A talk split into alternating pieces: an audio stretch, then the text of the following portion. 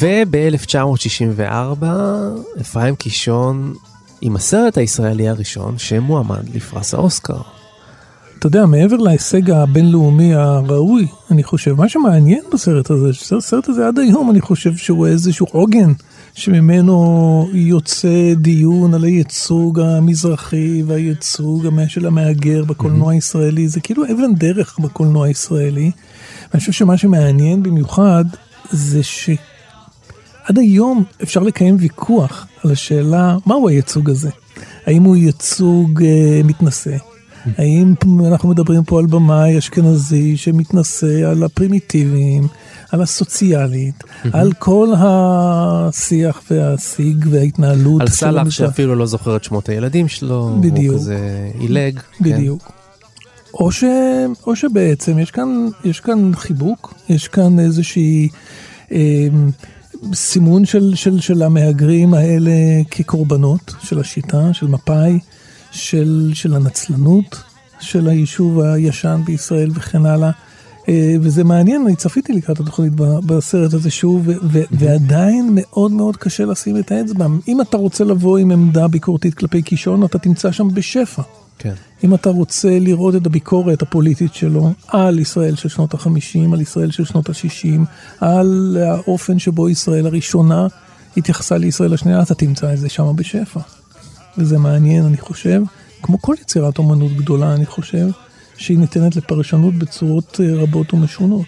אני דווקא רואה את הסרט הזה באמת, בהמשך למה שאתה אמרת, דני, אה, כניסיון להגיד, מי שמנצח בסוף זה לא סלח שבתי, הבור והאידיוט, אלא השיטה מנצחת. בסוף תוקים את המשפחה, הוא, הוא ניסה לתחמן את השיטה, השיטה תחמנה אותו עוד יותר חזק, כי בסך הכל היא עבדה עליו בעיניים, נכון? הוא רצה כסף בשביל זה, אז אמר לו, אמר לו, תן לי כסף בשבילה, כי אני לא נותן לך אחד מאנשי הקיבוץ, תן לי בחזרה, ואז הוא בעצם הוציא אותו, מה שנקרא, נקי מכל נכסיו, כלומר, קיבל והחזיר בחזרה את הכסף, והוא בסוף, הוא, מה, בסוף. איך מסתיים הסרט? אתה לא תקבע לנו, מר סלח שבתי, מתי יהיה לך שיקון? עכשיו לשיקון, ואיך מביאים אותו לשיקון? ניידת משטרה. כלומר, הוא יוצא בהפגנה שהוא לא רוצה שיקון, הוא מבין שהוא צריך רק להפגין נגד השיקון כדי לקבל את השיקון. כן, אז בסך הכל זה סתיר על חשבון האדונים, זה לא חשבון, הוא הנוכל, הערמומי, שרוצה לשרוד, עושה הפגנות, עושה משחקים, אבל האדונים הקולוניסטים האמיתיים, הם אנשי המפלגה, אנשי הפרצ'יקים, אלה שמופיעים בחליפות עם החולצה הפתוחה המפורסמת הזאת, שהם מעמיסים אותו בליווי כמה אופני משטרה.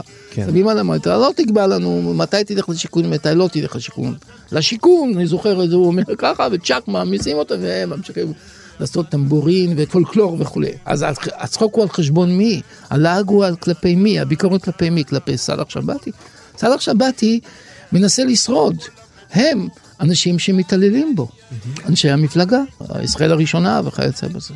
תשמע, ההצלחה הבינלאומית של הסרט הזה, במיוחד הקבלה של גלובוס הזהב, היא פנומנלית. זאת אומרת, זה אולי יותר מכל מראה עד כמה ההומור שלו הוא הומור אוניברסלי.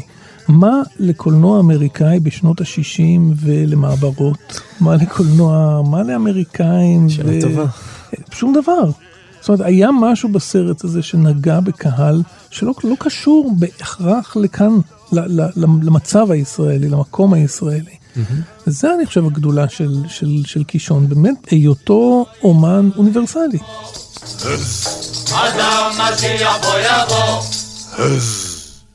ובעקבות השיחה המעניינת שלנו בתוכנית הקודמת, אנחנו שמחים שוב לשוחח עם ירון לונדון. היי ירון. שלום וברכה. ירון, בשיחה הקודמת, בפרק הראשון של גיבור תרבות אפרים קישון, אתה אמרת שלדעתך הדעיכה שלו בישראל נבעה מזה שהוא היה מנותק ממה שהתרחש. אתה יכול לתת לי דוגמה? כן, תראה, אני אמרתי לו פעמים אחדות, אתה כותב על ערבים, על שנאתם אלינו, בוא איתי לעזה, עזה הייתה אז פתוחה, בוא איתי לעיירה ערבית, בוא נשב בקפה, בוא נדבר עם אנשים. הוא אמר, אני רואה הכל טוב יותר מרחוק. אתה מבין? זה מזכיר כמעט את החפיליטונים שלו, אל תבלבל אותי עם העובדות, מה שנקרא. אני לא צריך לדעת להסתכל. תראה, הפיליטוניסט או מוריסט הוא איש שאסור לו להיות מורכב מדי.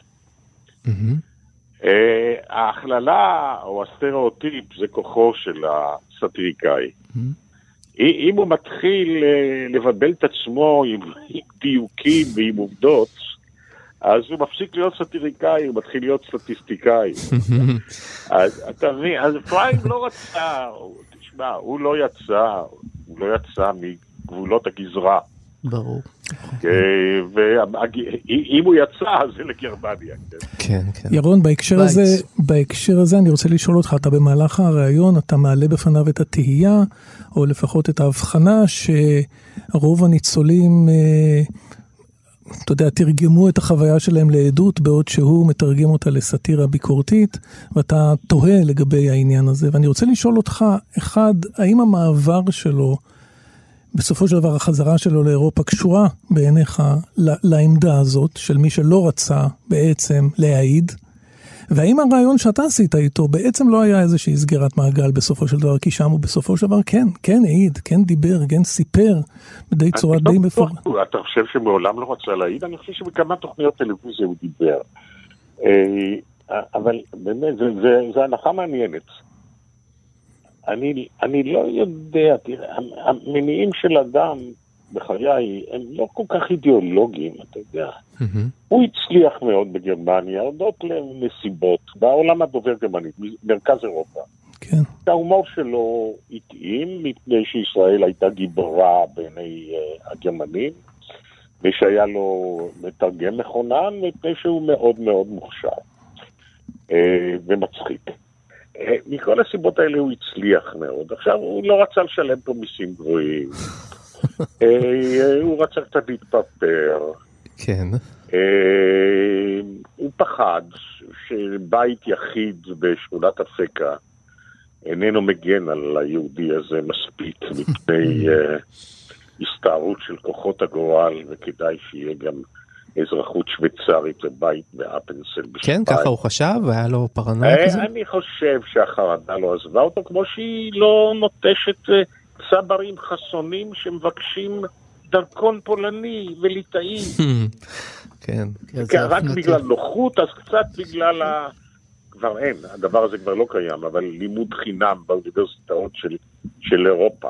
כבר אין כמעט לימוד חינם. כן. אבל אז גם הנימוק הזה כבר איננו תקף. אנחנו רוצים עוד דרכון אחד בכיס. תהיה לנו, תהיה לכל מקרה נכון, לעולם לא, ולעד, ולנצח, וניקון, ורובה וכולי, אבל טוב, הפינקשצ'יק הזה בכיס האחורי.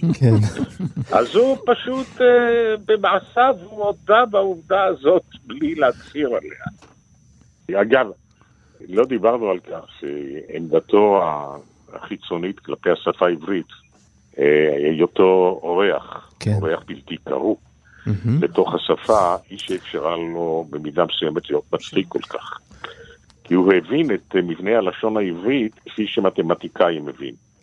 כן. הוא תפס את הדקדוק, וראה שהדקדוק מוליד אפשרויות מאוד מאוד מצחיקות. למשל, להפוך כל שם עצם לשם פועל. אם כן. לאופנוע שלו השחור, קלטנבורן. הוא קורא דוקטור קור, קורט קלטנברונר, כן. שזה שם קצת, שינוי של שם של... מפקד נאצי. בהונגריה. כן. אז הוא קורא לנסיעה שלו על אופנוע, היה לו אופנוע, לדקטר. כן. אתה מבין, או, או לגמוז.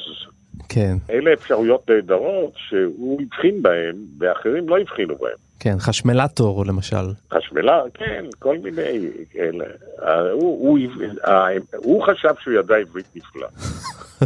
פעם, ופעם נסענו, אבל כשאתה דיברת איתו, ואני דיברתי איתו שעות ארוכות, התברר לי שיש לו קשיי ביטוי לא מעטים. כן. הוא לא רהוט בעברית. הוא, העברית שלו הייתה מאמץ של שרירי הבטן, כל הזמן. פעם נסעתי איתו מירושלים לתל אביב, הראיינתי אותו בתוכנית טלוויזיה, mm-hmm. נסענו ביחד כיוון שגרנו בשכנות. אז uh, התגרתי בו ואמרתי לו, אפרים, תשמע, אתה עשית נפלאות בשפה העברית, אבל העברית שלך היא שפה מאומצת. Mm-hmm. אתה, אתה צריך לחשר את שרירי הבטן כשאתה מדבר. הוא בטח נעלב נורא. כן. אז הוא אמר לי, מה אתה מדבר שטויות קצ'ה פופשי? אני, העברית שלי יותר טובה משלך. אז אמרתי לו, תן לי דוגמה. אז הוא אומר לי, מה זה לזרוד? כן. זין רי שבב דלת. אמרתי לו, לא יודע, מה זה לזרוד? הוא אמר לי, העגל גואה, הגדי פועה, והזאב זורד. כן. באתי הביתה, פתחתי את המילון, הוא צדק. צדק. הוא צדק. נכון, הזאב זורד. קולו של הזאב הוא, אם תרצו, זרידה. כן. פשוט למד את המילון, אתה יודע, אבל זה לא אומר שהעברית שלו הייתה משופרת. ירון לונדון, תמיד מעניין לשמוע אותך. ואני מודה לכם. תודה רבה. תודה ירון, תודה רבה. ביי ביי. ועוד משהו, את ייסורי אפרים הצעיר, אל תיקחו ברצינות כזאת. זה לא היה כל כך רע. בעצם היה יפה מאוד.